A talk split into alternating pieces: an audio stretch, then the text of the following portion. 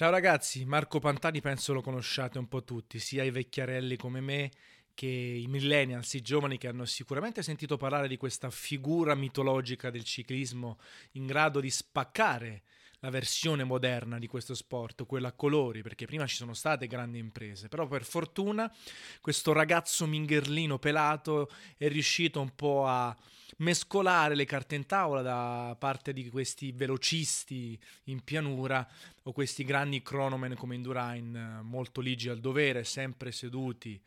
sulla sella e poco eccitanti. È arrivato lui con questa potenza esplosiva nelle gambe che si alzava costantemente eh, sulla bicicletta per fare uno scatto e poi ancora uno scatto, uno scatto, uno scatto, sottolineato sempre dal mitico Adriano De Zan, per poi fare delle imprese clamorose, magari in salite davvero difficili, con pendenze elevatissime, condizioni atmosferiche eh, difficili. E lui andava lì, recuperava il leader, lo superava, oppure partiva l'attacco di tutti e portava a casa la vittoria, magari durante i primi anni, senza gareggiare in maniera competente per tutta la durata di grandi corse come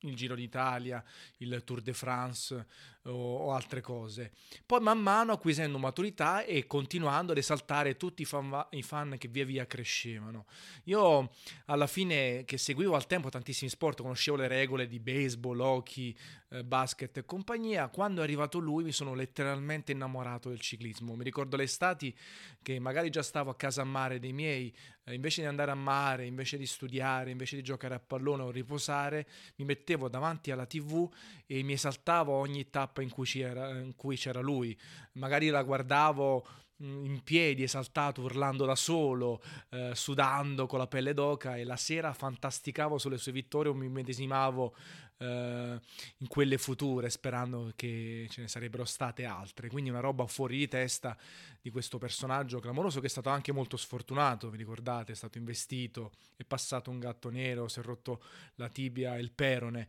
ma si è sempre rialzato per vincere fino poi alla doppietta clamorosa del 98 eh, dove ha vinto Giro d'Italia e Tour de France. Io mi ricordo sempre quella tappa la terzultima, la quartultima se non sbaglio del Giro d'Italia, dove c'era questo Tonkov che al pari di Urlik e Alti era, faceva parte di quella scuola,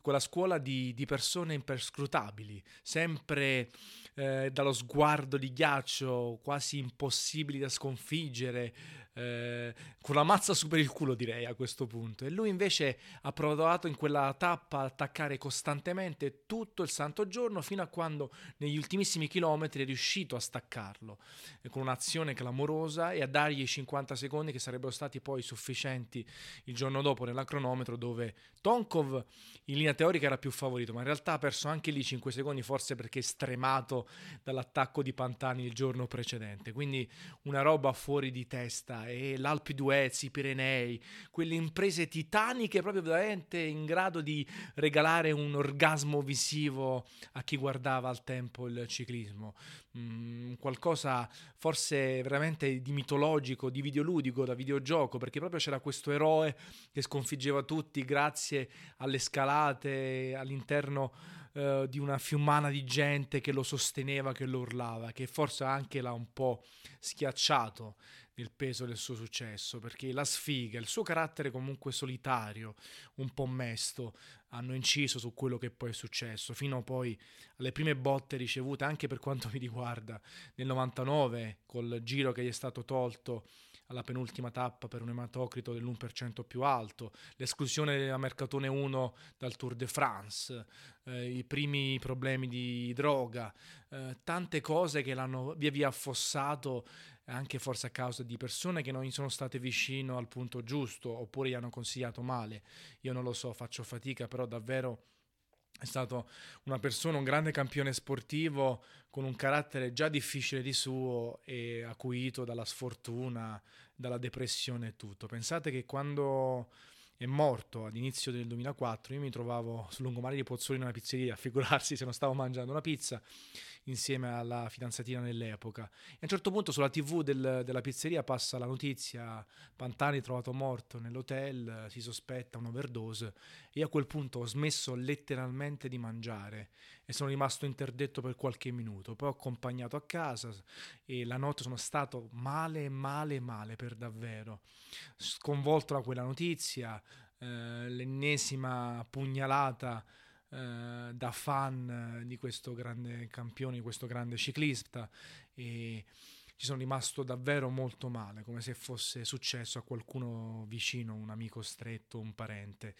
E nel tempo, negli anni successivi, si è parlato tanto di complotti, di, di lui che è stato ucciso in realtà e che comunque um,